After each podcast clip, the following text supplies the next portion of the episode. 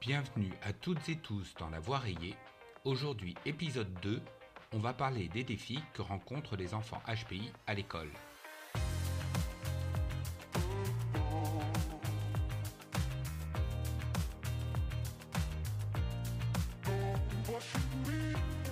Je vous en ai parlé dans l'épisode précédent. On s'est intéressé véritablement aux enfants qu'on disait précoces à l'époque que parce que la question de leur mal-être a commencé à émouvoir les professionnels. Ce sont les travaux de Jean-Charles Terrassier qui ont initié la mise en lumière de leurs défis du quotidien, et notamment à l'école à la fin des années 70. Depuis, les psychologues et les sociologues débattent pour savoir si oui ou non la douance empêche les enfants de bien réussir leur scolarité. Le débat ne manque pas d'intérêt, mais il me semble surtout important de s'intéresser à un fait que personne ne nie maintenant, la scolarité d'un enfant HPI n'est pas toujours un long fleuve tranquille. Et si le parcours scolaire s'est passé sans grosse embûche, il n'est pas rare qu'il ait tout de même laissé des traces dans la mémoire de l'adulte HPI concerné. Donc aujourd'hui, pour guider les parents, je vous parle des défis scolaires principaux pour les enfants doués.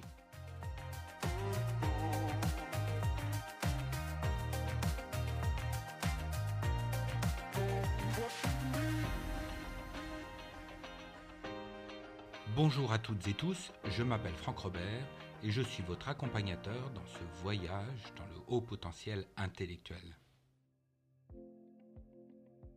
Avant toute chose, laissez-moi évidemment vous dire que chaque enfant est différent et s'adapte à son environnement d'une manière qui lui est personnelle.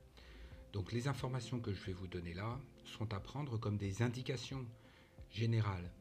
Mais les informations sont issues de travaux de sociologues et d'éducateurs ainsi que de mes propres observations et de nombreuses séances d'accompagnement avec des enfants et des parents. Alors en classe, qu'est-ce qui se passe avec un enfant HPI La première difficulté, c'est l'ennui. L'ennui en classe. Pourquoi est-ce que l'enfant HPI s'ennuie en classe? Non pas parce qu'il est plus intelligent, non pas parce qu'il a des meilleures connaissances, mais parce que sa maturité intellectuelle lui a fait déjà prendre de l'avance sur ce qu'il va entendre à l'école. Et c'est assez fréquent.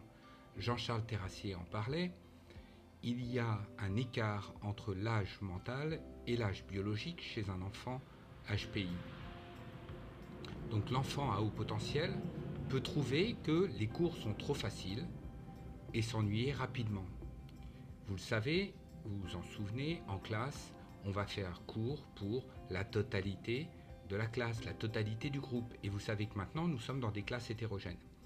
Donc l'enseignant va faire attention de bien enseigner à tous les niveaux qu'il a en face de lui. Et évidemment, il va enseigner souvent à la masse, c'est-à-dire à la norme, c'est-à-dire à la majorité des enfants en face de lui. Donc comme l'enfant HPI fait partie d'une minorité par son fonctionnement cognitif, il reçoit un enseignement qui est trop lent, à ses yeux, donc il va s'ennuyer.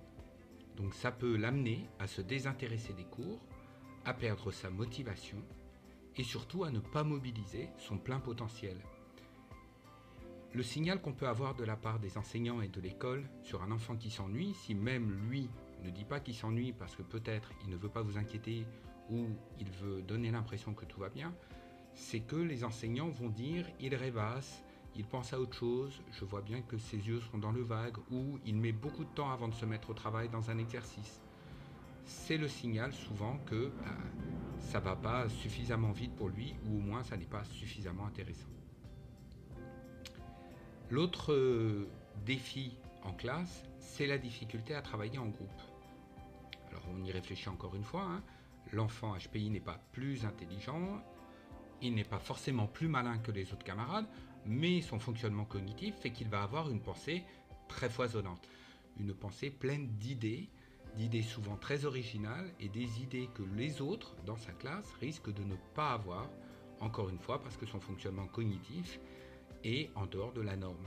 Donc, pour travailler en groupe, il va y avoir un certain nombre de difficultés qui vont apparaître, notamment la vitesse, parce qu'il va trouver peut-être que les autres ne sont pas assez rapides à produire des idées, il va sentir un décalage entre ses propres idées, la qualité de ses idées ou l'originalité de ses idées. Et donc l'autre difficulté, c'est comment partager avec ses copains, avec les autres euh, élèves de son groupe, ce qu'ils pensent, alors que eux peut-être n'ont pas réussi à aller euh, euh, dans ces contrées de la pensée. Donc c'est compliqué de travailler en groupe. Ils peuvent se sentir frustrés parce que euh, ils vont pas pouvoir partager leurs idées. Troisième difficulté, la routine et la monotonie. Alors, je ne suis pas en train de dire que l'école est monotone. Par contre, nous savons très bien que l'école est une routine parce qu'il faut des rituels et que c'est dans la répétition qu'on apprend bien. La répétition pour un enfant HPI va poser une difficulté, c'est que s'il a compris la première fois, ce qui est très souvent le cas, la répétition va manquer de sens. On va lui donner l'impression peut-être qu'il n'a pas compris ou qu'il n'a pas réussi à faire comprendre qu'il avait assimilé la notion. Mais ça n'est pas du tout ça, parce que l'enseignant, encore une fois, fait cours à un ensemble d'élèves, et donc c'est dans la répétition que l'enseignant s'assure que tous les élèves ont compris. Mais l'enfant HPI, lui, va voir ça comme étant quelque chose qui n'a pas de sens et qui donc va, euh, ne va pas le motiver. Donc toutes les tâches répétitives, toutes les routines qui n'ont pas de sens ou dont il ne voit pas euh, l'objectif vont l'ennuyer, vont l'agacer, vont le frustrer. Et ils ont souvent besoin d'être stimulés intellectuellement d'approfondir les sujets et de ne pas être dans la répétition de notions qu'ils ont assimilées très rapidement. Ils ont besoin d'avoir des vrais défis cognitifs pour rester motivés.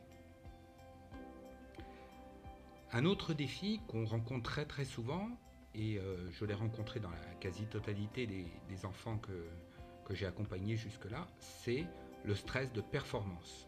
Le stress de performance, c'est quand il va être question de faire un dossier compliqué, quand il va être question de réviser pour euh, une interrogation, une évaluation en classe, il va y avoir la pression de réussir qui va se mettre en œuvre, qui va s'enclencher dans la tête de l'enfant HPI. Parce qu'ils vont se sentir sous la pression de réussir, par les attentes élevées des familles peut-être, mais surtout par la pression euh, des enseignants d'avoir à réussir. Et il va y avoir cette, ce stress qui apparaît et qui va les empêcher de mobiliser leur capacité cognitive, qui va les faire rentrer dans une spirale d'autodépréciation et euh, de diminution de l'estime de soi, avec des effets d'anxiété, avec des signaux d'anxiété. Alors il y a des astuces hein, pour pouvoir éviter tout ça, mais ça se travaille surtout en accompagnement, en coaching avec les enfants. Euh, mais on peut commencer à apprendre à gérer son stress. Hein. On a le trac évidemment avant d'aller à une grosse évaluation, comme on a le trac de monter sur scène ou de parler en public. Donc c'est un travail qui peut se faire très rapidement avec les parents et d'être bien au clair déjà, si vous m'écoutez, de dire quelles sont vos attentes sur la réussite scolaire, parce que souvent l'enfant se trompe sur ce que vous attendez de lui. Dernière chose dont je voudrais vous parler, c'est l'isolement social, parce que là, c'est les parents qui m'en parlent très régulièrement. Ils sont inquiets que leur enfant HPI n'ait pas un groupe de copains, n'ait pas des amis avec qui ils sortent le week-end, avec qui ils font des activités.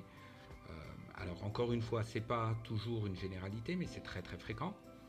Euh, ils ne comprennent pas pourquoi il n'est pas ben, plus sociable, ou qu'il se renferme, ou qu'il est isolé là, ça va être très simple de vous l'expliquer. En fait, c'est euh, ils peuvent se sentir isolés parce qu'ils ont des intérêts et des préoccupations qui sont différentes de celles de leurs camarades de la classe d'âge. Leur maturité intellectuelle leur a apporté une forme de lucidité, une forme de compréhension de sujets qui peuvent être euh, très conceptuels, comme euh, la mort, la liberté, la vie, et ça, franchement, c'est compliqué d'en parler avec ses camarades de son âge, euh, surtout dans les petites classes, quand on a 7-8 ans, c'est l'âge où les enfants commencent à parler des, sujets un peu existentiels. Là, il euh, bah, n'y a pas trop de terrain commun avec les enfants de 7-8 ans dans la classe. Donc on va avoir du mal à parler de ces sujets-là. Mais aussi on peut avoir du mal à parler de ses propres passions, parce qu'on peut avoir des passions qui sont un peu pittoresques aux yeux des autres, ou qui sont euh, inhabituelles, voire originales. Les enfants disent souvent, euh, des enfants HPI, qu'ils sont bizarres, ils ont des préoccupations bizarres. Alors bizarre, c'est pas étrange, hein, mais c'est que c'est hors euh, de la normalité des, préoccupations qu'on devrait avoir. Alors, les enfants HPI ont des passions, ils ont du mal à le partager. Ils ont du mal à trouver des amis avec qui partager leur centre d'intérêt. Mais ils ne sont pas associables, ils ne sont pas dans la volonté de s'isoler, ils se rendent bien compte que bah, c'est pas si simple en fait de trouver un copain euh, avec qui partager. Alors, la réponse est évidente, il faut trouver un copain qui est aussi avec un haut potentiel intellectuel. Et là, la communication va être fluide, la communication va être évidente. Alors ça ne se trouve pas en, levant la main ou en demandant à la cantonade, évidemment, vous vous doutez. Mais l'enfant peut quand même essayer de, repérer parce qu'il va, il va le sentir et puis il va tester dans ses, dans jeux euh, et dans ses conversations, voir s'il y a un enfant qui a la même façon de, de voir le monde. Voilà, c'est ainsi qu'on brise l'isolement social. Alors cette liste euh, de défis à l'école, elle est évidemment extrêmement restreinte.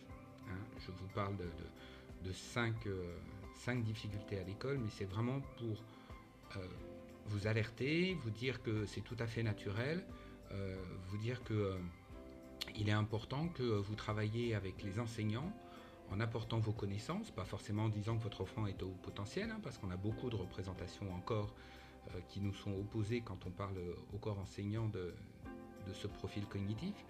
Mais il est important de montrer des signaux, de dire il s'ennuie, de dire euh, peut-être il n'est pas, il n'est pas inattentif, c'est juste qu'il a besoin d'approfondir, ou n'hésitez pas à lui donner des, exercices de même nature mais un peu plus compliqués. Euh, n'hésitez pas aussi à, leur, à leur parler de cette pression que les enfants ressentent, de ce stress de performance, parce que l'enseignant peut tout à fait diminuer le stress de la réussite et la peur de l'échec. Donc il faut travailler ensemble, même si l'école vous semble parfois pas très ouverte pour parler du profil de votre enfant. Si vous voulez plus d'informations sur la scolarité des enfants HPI, je vous dirige bien évidemment vers le blog de mon site inclusive.fr où je vous parle de tous ces sujets sur la scolarité.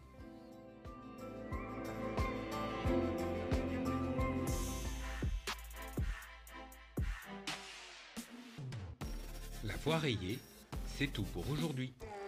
Merci d'avoir écouté cet épisode. On se retrouve très bientôt pour un prochain voyage. Au revoir.